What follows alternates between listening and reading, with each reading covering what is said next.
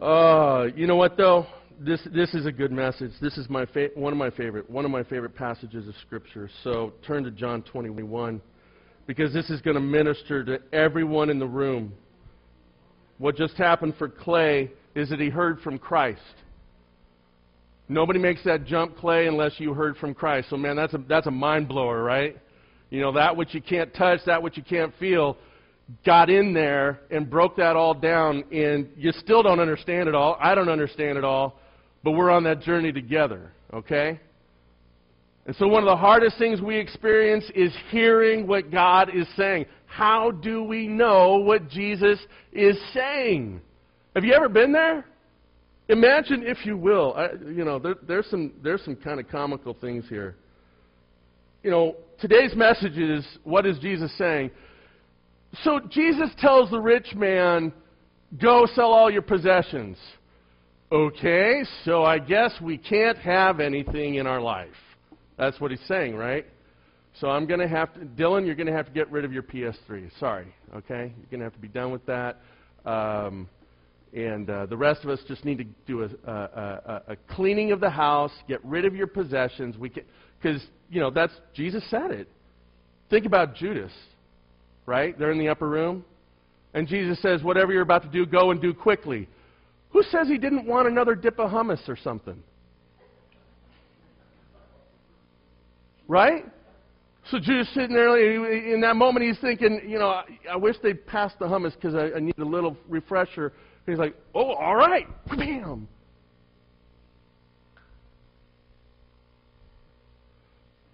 Even more problematic, Jesus says to Peter, Get thee behind me, Satan.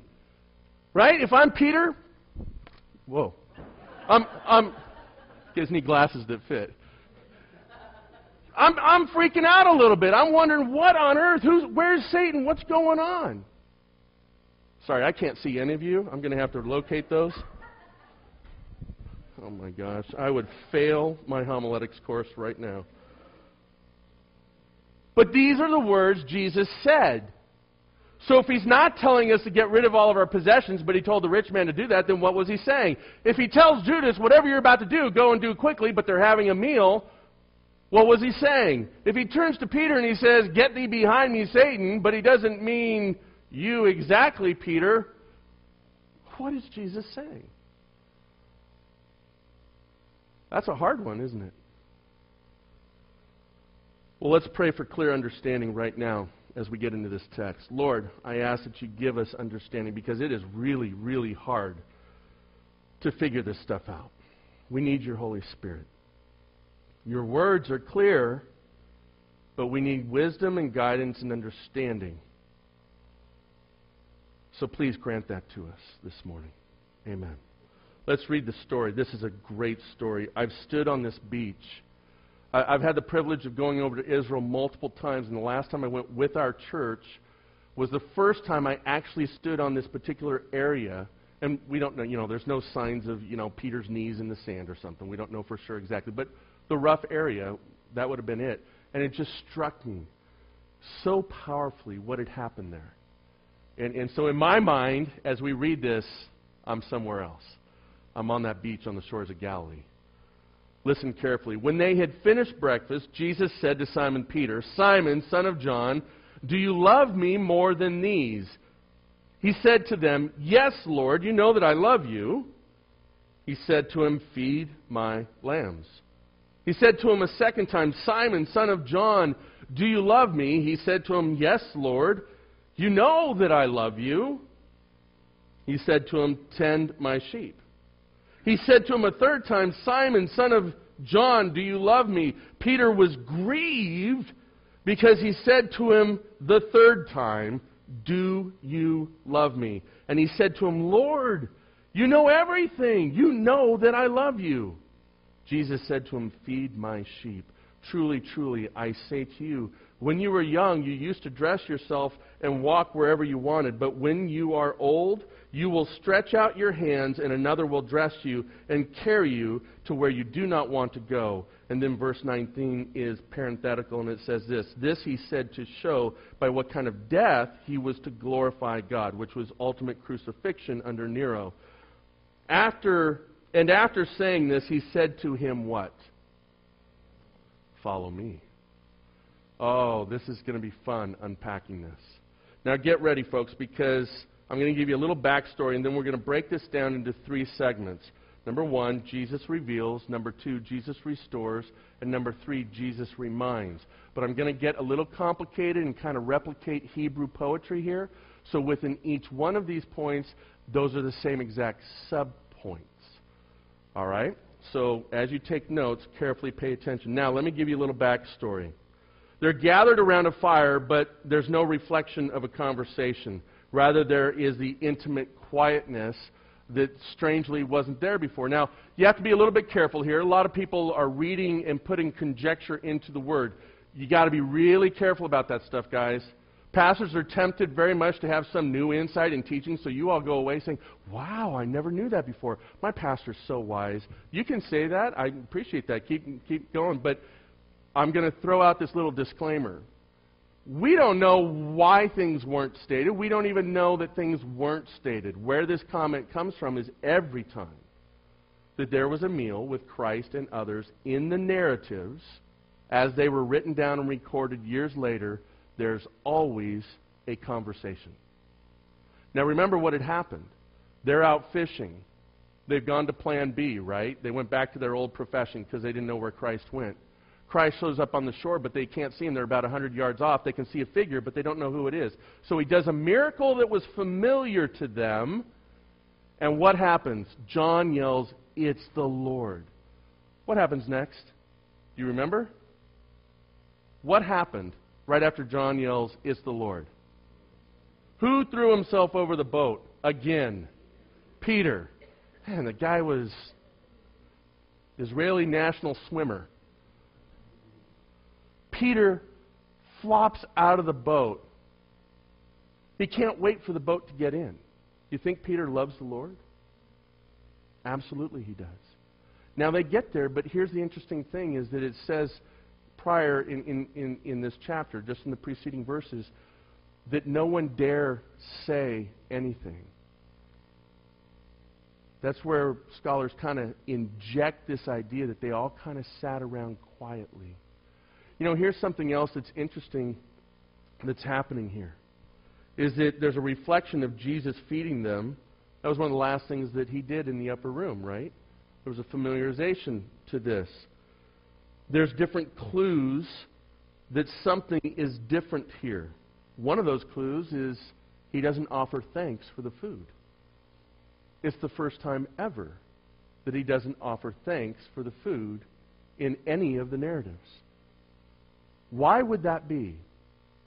Because Jesus, when he was here, and again, conjecture a little bit, but let's we know for a fact by the narrative that he that doesn't exist. He just said, "Here's the food, eat." And so they're eating and they're quiet. Something's a little bit different. Remember that as Jesus appeared, people had a little bit of a difficulty recognizing him at first at this point, post resurrection. And the idea is simply this that when Jesus came, he had to come fully as man because that was our spot, right? That was our spot.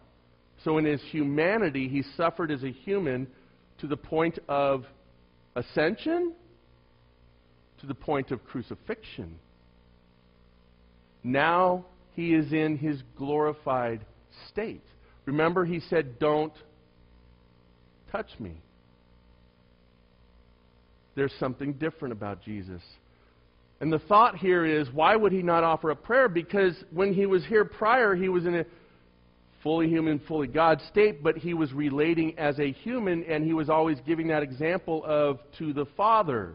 This is a statement to the divinity of Christ for those who want to argue that point. He comes now as the Redeemer.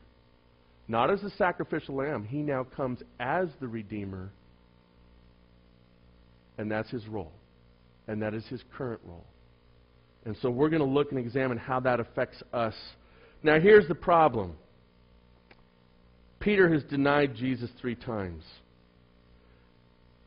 And while this section, for those who have been in church or Bible study for years, often what is taught is that this is the restoration of Peter, and it is, but I don't believe that this is the private restoration of Jesus.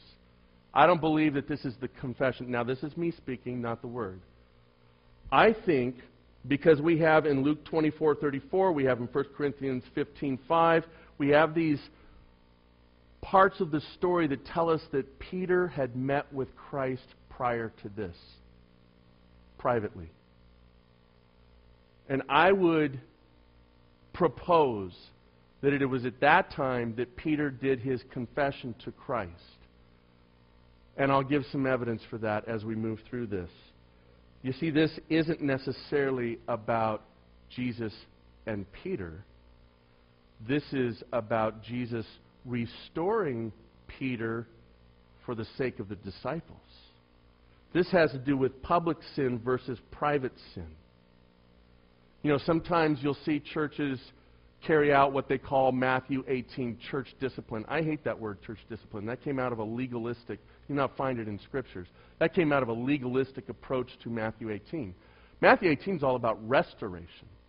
It should be what's called church restoration or Christ like restoration. And this is exactly the picture you see in the passage we're looking at today. There's going to be some hard things here that we don't, we don't want to hear. But I want you to dig deeper, and I really want you to hear what Jesus is saying. Now, why would a church do a public, in focus restoration of someone who'd been in sin? Number one, because that's what Scripture tells us, but number two, it's healthy. And you'll see what I mean by healthy here. Public sin is a little bit different from private sin. You know, I hate to break it to you, but I sin daily. And you guys don't see that sin. So it can't really affect your view of me. It doesn't throw up a barrier necessarily. This past soccer season, my daughter's playing in a game. And there was a moment in time in that game where I knew that because the referee had told us that he was inexperienced, he wasn't qualified to ref at this point, but it was the only ref that we had, and we said, okay, that's not a problem. And so one of our players took a hard, professional level foul from behind right in front of our bench. And I waited for the call. My assistant waited for the call. No call. And, and it was such a hard foul that the, this girl got hurt, and it was from behind, so it's dangerous. My assistant yelled. I didn't yell. I just want you to know that. I didn't yell. But my assistant yelled, and a bunch of our parents yelled. And this girl was very, very good from the other team. She knew exactly what she was doing. And it was, it was a, I would call it a club level or high school level foul. But here's the problem in my mind as the coach. My player got hurt, and we're in the first quarter of the game, and the referee didn't even call it a foul, let alone a yellow card. It should have been a yellow card. So I'm thinking in my mind, we could be in serious trouble, and we could start chalking up a lot of injuries. That's one of the reasons referees use those cards and, and blow whistles is so that it doesn't progress and get worse and get worse and get worse. So I see all of a sudden that there's a message to a girl who knows how to do hard fouls. You're going to be able to get away with this all day long. And I'm seeing my players start racking up on the side of the side of the uh, field. And so I just say very calculated but very loud because I have a very soft voice. I say, girls, be very aware, apparently, that kind of play is okay. Those are my exact words. What was I telling my girls? Let me tell you what they thought I told my girls.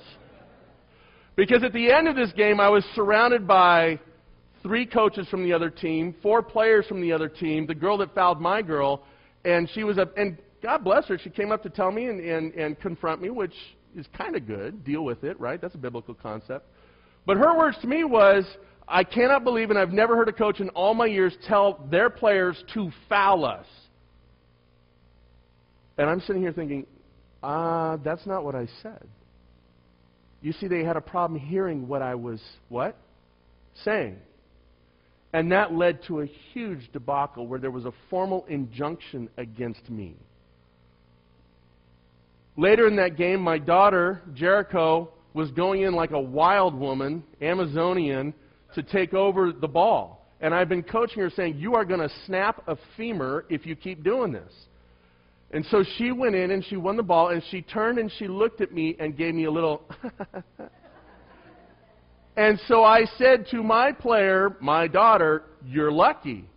The other team thought that I was dissing their player. So now they keep racking up all the things. Folks, that's what's called pub. That's an illustration. I didn't sin, but that's now that's irreversible for a bunch of people in our community. That's what they think of your pastor. Because that was public. And so I can, if I had sinned in that situation, I could confess that and I could deal with it and it's over and done with, right? Mm, the ramifications are still laying out there. There's a misunderstanding by a group of people that saw what they wanted to see and they weren't really listening. Folks, that is exactly what's happening around this campfire with Jesus and these seven disciples. So let's, without further ado, break it down. If you're writing things down, we're going to start with Jesus reveals. We see this.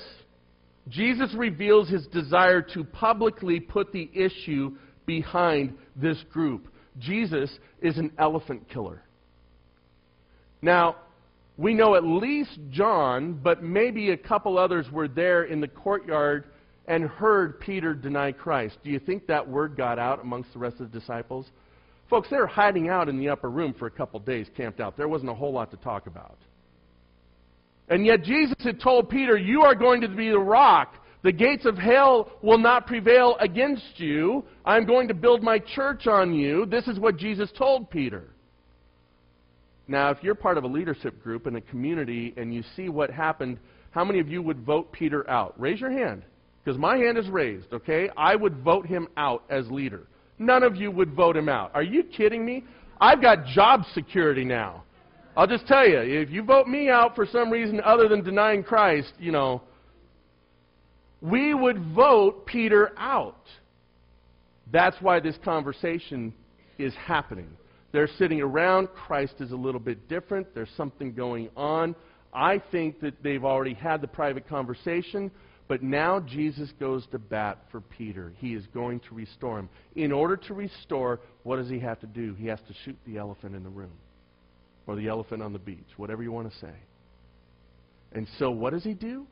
He enters into this really weird, quirky dialogue that we have to figure out what is he saying. Could you imagine being one of the disciples sitting there saying, "What are they talking about?" And I think about the third time, and you'll see it in a moment, because Peter gets grieved. Oh, you just brought that up in front of all these guys. Are you kidding me? How would you feel? This is Jesus, the author and perfecter of my faith. And he just threw me under the bus or the donkey cart, whatever you want to say, in front of my guys. Jesus reveals his desire to publicly put the issue behind this group. He's going to kill this issue off. Two, under Jesus reveals. Now Jesus restores by using the, the uh, kind of a, a triadial statement for the purpose of clarity and completeness he's going to do this confession or this moving forward restoration in three, where Peter will have to confess with his mouth out loud. All of this is done eloquently, so there is full restoration that all the disciples can see Jesus, who is authoritative, is going to restore Peter. No more questions needed, boys. He restores by using this triadial statement for the purpose of clarity and completeness. Third, Jesus reminds through the use of name, geography, and pattern. What name? Did you notice what he says all three times? What does he say Peter or does he say Simon? You know, not too far from here is where Jesus encountered Peter for the first time. And what does he say to Peter? He says, Simon, son of John or Jonas, drop your nets and what? Follow me. What does Jesus say at the end of this? When it's done, when it's over, when it's finished, what does he say to Peter? Follow me. Do you understand how perfect Christ is in conflict management? He is reminding, he has chosen an area which was the original area that he went and encountered Peter. It's the perfect reminder geographically. He uses this name that goes back to where Peter started. It's kind of like your mom using your middle name, you know? Jeremy Allen Cook, right? You know you got to pay attention when that happens. So Jesus kind of saying, Why did he call me Simon? He's always called me Peter. There's something going on. There's something going on. And so to look and say, what is Jesus actually saying? There's so much to be unpacked in here. We don't like it when Jesus reveals our sin, just like Peter. Verse 17 says Peter was grieved when he realized what, what Jesus was doing. We don't like our sin to be brought out. But my friends, I have seen churches that are powerful, that are loving, that are motivated, that are free. And those churches take confession seriously. I've seen churches that don't take confession seriously and they live under the bondage of guilt and there's no life in that church. This is the pattern of Christ. And we live in a world where we say, oh, you got to be careful about saying something that somebody get upset at. I don't want to get somebody upset here you know, I don't want to hurt any feelings. Did Peter get his feelings hurt in this dialogue? Was it in front of all his best buds? Kill the elephant. And now it can't charge you, trumpet it. I don't know, whatever it would whatever the elephant does. But Jesus says, I'm going to be complete with this, even if it's uncomfortable. You know, it's kind of like cancer.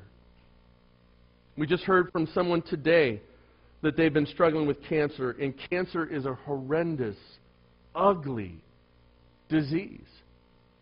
And when you get to that point where you have to go through surgery for cancer, do they just take the part that's cancerous?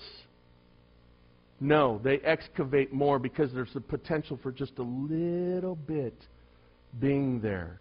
And they don't want to leave any opportunity for it to come back. It may be more painful, but they don't want to leave any opportunity for it to come back. Jesus reveals the ugliness in order to restore. What is Jesus saying to you today? What is it that needs put down, that needs let go of, that needs to be exposed so that you can move on and live according to his plan. Second point, Jesus restores. Since that's where we're coming out of, you got to reveal in order to restore. Jesus reveals that restoration happens through love. Right? It's, it's by no coincidence that he goes through this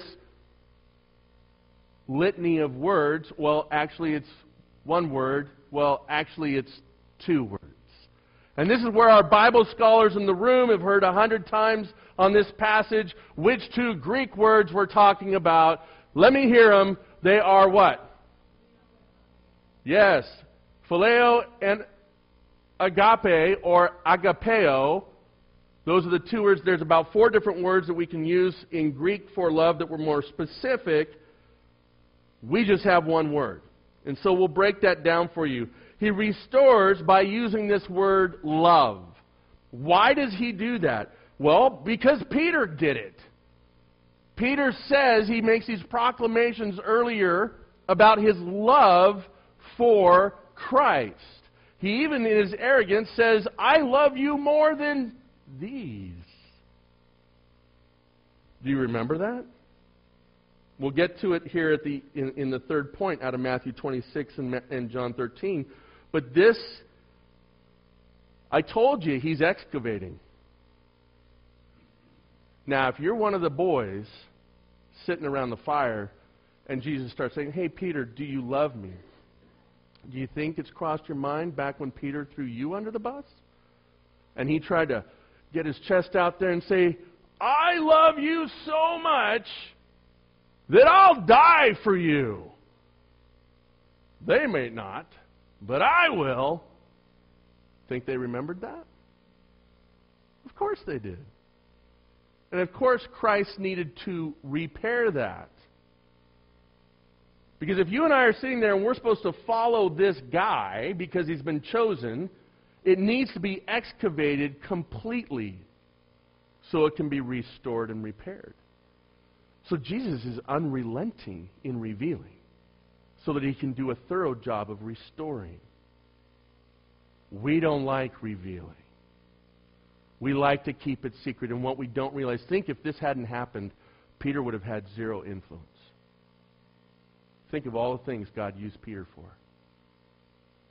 If this had not have happened, these boys would not have followed Peter. They would not have listened. So Jesus is being very thorough. So let's use this word love. Let me break this down because you've been told a lot of things. If you've heard this stuff on love, you've been told a lot of things. First of all, Peter's using the word phileo. Christ uses the first two times, the first two interactions, the word agapeo. How many of you are tracking with me? You've heard this before. Okay, so there's quite a few of us in the room. So why is one person using one kind of emphasis of love and another person's using the other? And here's something I learned in my study this time as I'm looking at it. What's interesting is I think, and I would agree with uh, uh, one of the editors and redactors of the NASB, this is his theory, that Peter is actually, he, he can't get away from himself. He just can't. He's doing it again. Peter's actually using the more demonstrative point of love. Now, what I've been taught and what you have been taught for the most part, this will challenge this, is that godly love is what kind of love? Agape love. So that, therefore, is the pinnacle of love, right? And so Peter was hit and miss. He kept using phileo, and he never got off phileo. Isn't it interesting that Christ came and met him at the end and used the word phileo? Why would that be if agape is the more venerated love? Now here's why I think we've grabbed a hold of that is its usage in scripture is that agapeo is used 320 times in the New Testament. Phileo is used 45 times. But here's the challenge. Even as these words are being used, they're intermixed that the writers between Mark, Luke, John, Matthew, that Matthew might record a certain passage and use agapeo, but Luke will record the same story and he'll use the word phileo. So what is Jesus saying? What is he saying? How do you know what's going on? Well, let me give you some context to this. That the word agapeo really speaks to the value of something. It's preciousness. So we can understand that from God's point of view, right? That's why you would use that in that context. Phileo is a more specific kind of love, usually related to the affection for a person. So now, does this relate to you why this is happening back and forth in this dialogue?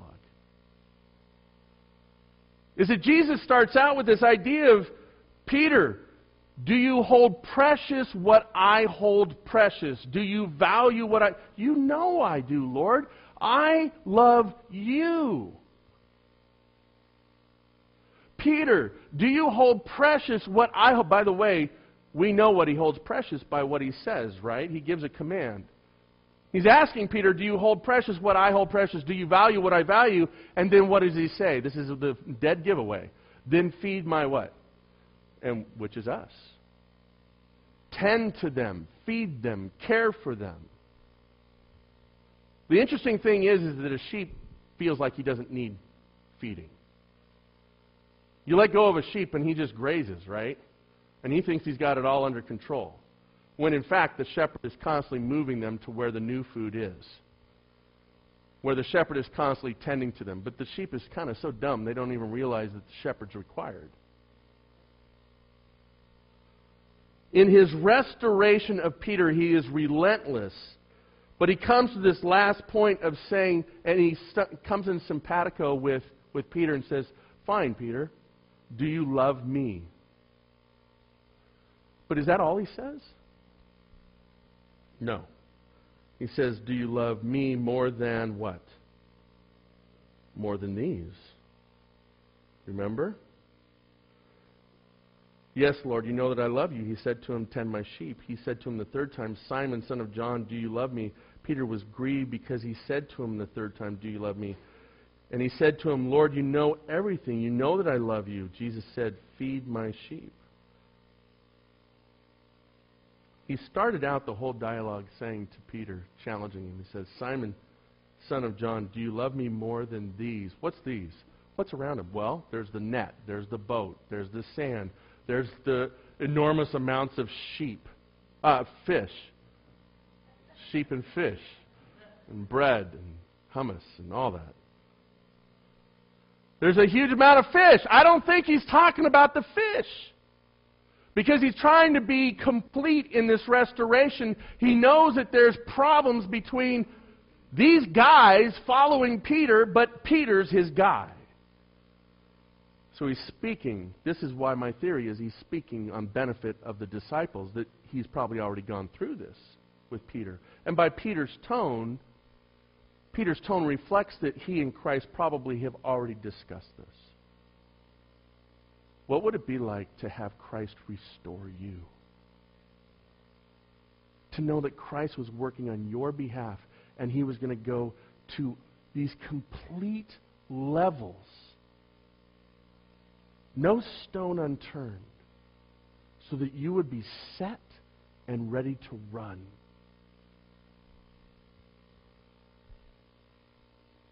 So he answers Peter back the third time with the same kind of love. Do you really love me? You know, there's a pattern here. And the pattern is, is that he's requiring Peter to continually confess out loud in front of everyone that he loves him. That is something that we lack, is to be honest enough when challenged by Christ when we know what Christ is saying, that we can out loud say what it is we feel towards our God. This is what makes the church anemic, my friends. Be like Peter. Say out loud. Take those steps when you hear Jesus calling out to you. Listen carefully. When we go through restoration from Jesus, what do you hear? Do you hear the reminder of your sin and how you are disqualified? Or do you hear Jesus asking you in the moment, despite of your failures, public and private, are you still in love with me and will you love others? We need to hear Jesus reminding us to love him.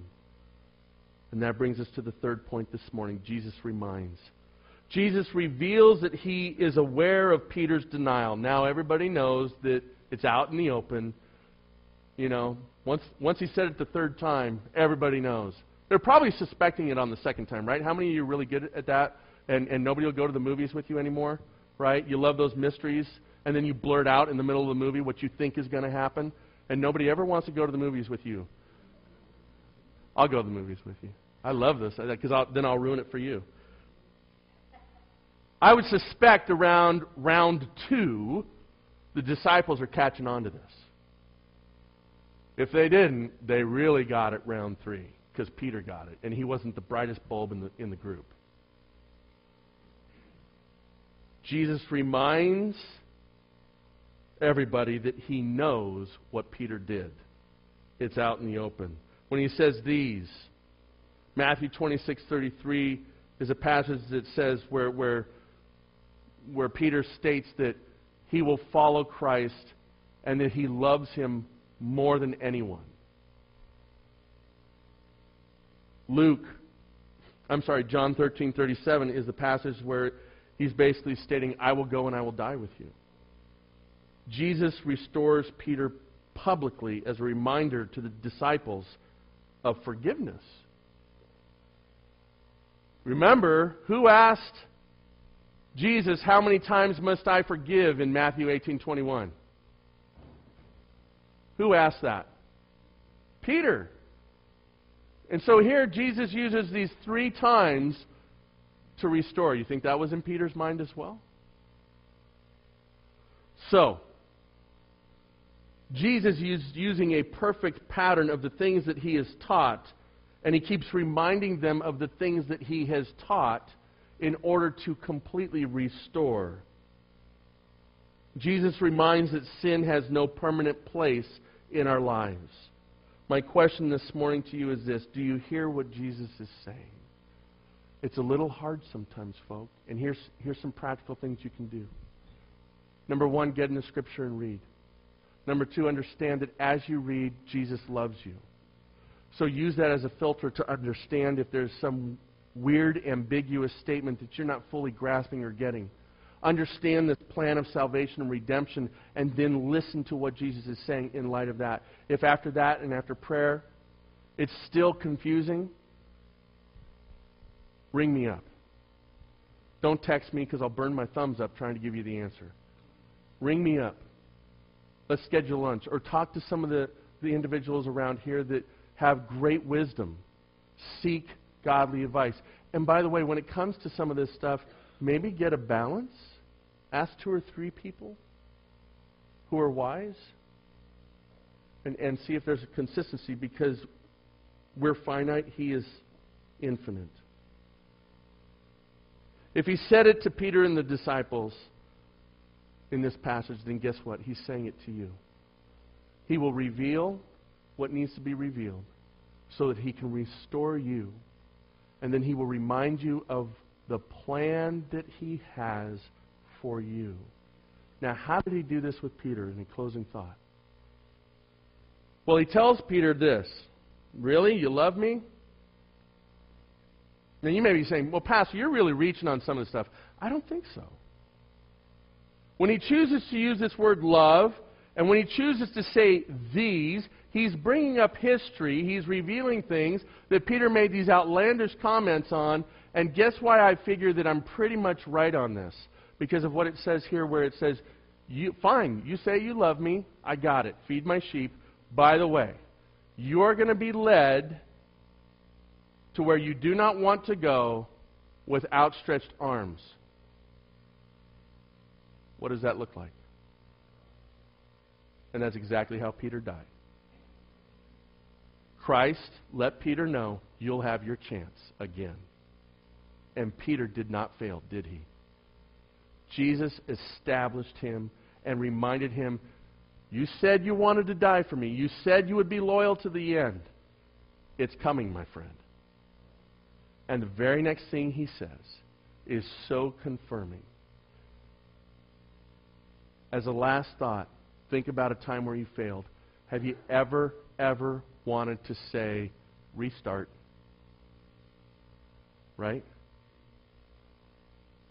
I do it every time I get into like an athletic endeavor with my son. Used to be I could win those. Now I don't. So then like we'd be like at, one of those arcades and we're shooting baskets, and all of a sudden I'll be like, oh, ah, hold it, you gotta stop. I got something. I, I, uh, okay, let's start over. I don't really do that. I was just making that up.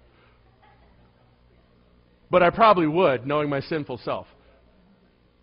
Folks, Jesus gives Peter a restart to perfectly establish him. This is what Jesus is saying. How do we know this? The very last word. What's he say?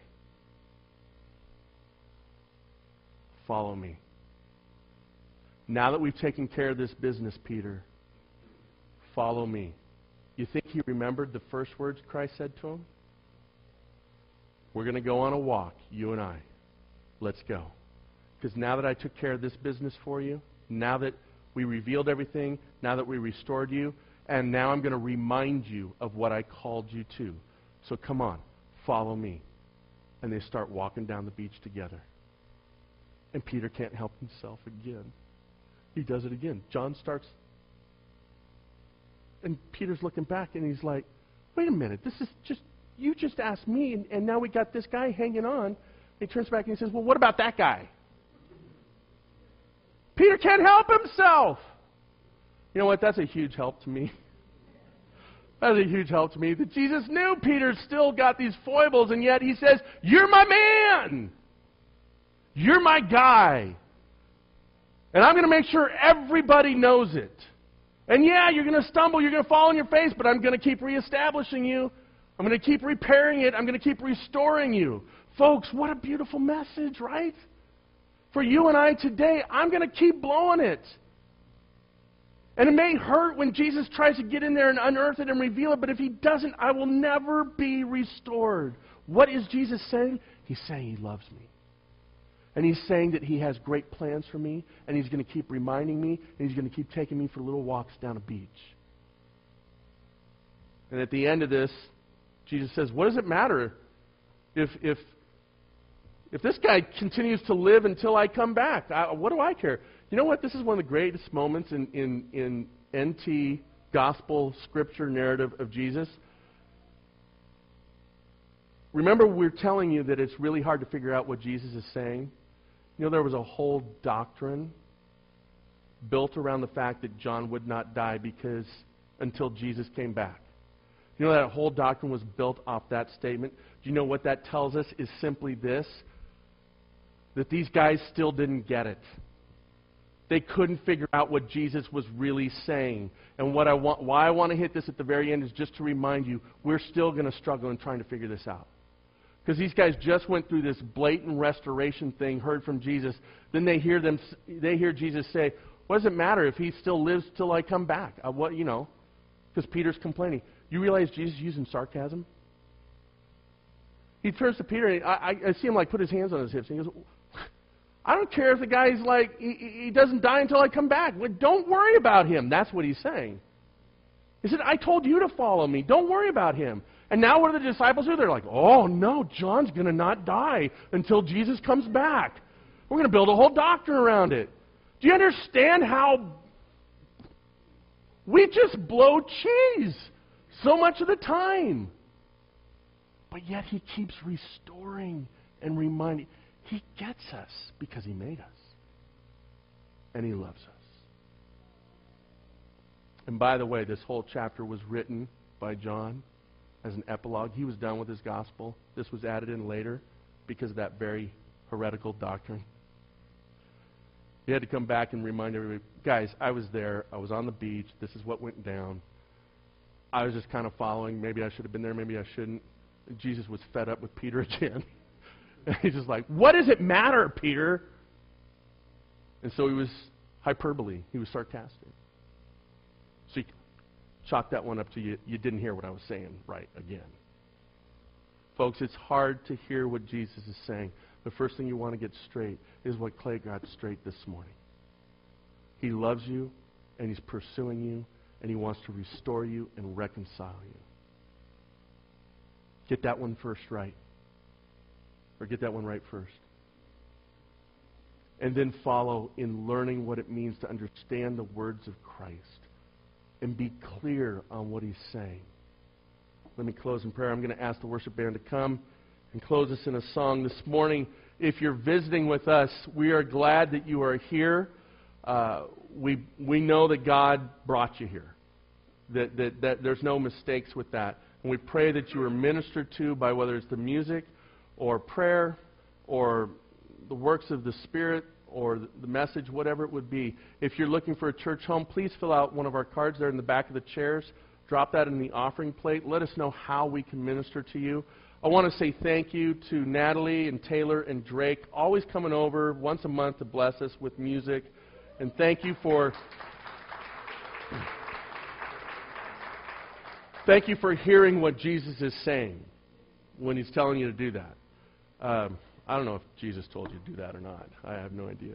But we're glad that you're here. And as we pass the offering plate, please understand this is an extension of our worship. This is part of what we do to say thank you back to the Lord. And so let's go ahead and bow our heads and have the men prepare for the worship. And then remember, right after I close, after that closing song, we're going to have prayer right up here in the front rows for lifetime. That'll be happening every single Sunday um, for the next three weeks until camp starts. And then at 10 till, over in Ministry Room 2, we will be talking and sharing and dialoguing about formulating up this vision and starting this rough 16 week vision of, of multiply. Let me pray. Father, it is a blessing to be here today and to hear your word. We thank you that you've given us this demonstration of how you reveal what needs to be revealed so we can be restored, and how you remind us of the plan that you have for our life and keep us moving forward. Thank you for the beauty of how you say things. But Lord, we are like sheep, and we need clarity to understand what you're saying. We need confidence to know that where we have aligned ourselves is what you want us to align ourselves with and to pursue you. Thank you, Lord, for all things that you have given us. Now we give back to you as an appreciation and in saying thank you to your glory, Father, forever and ever. Amen.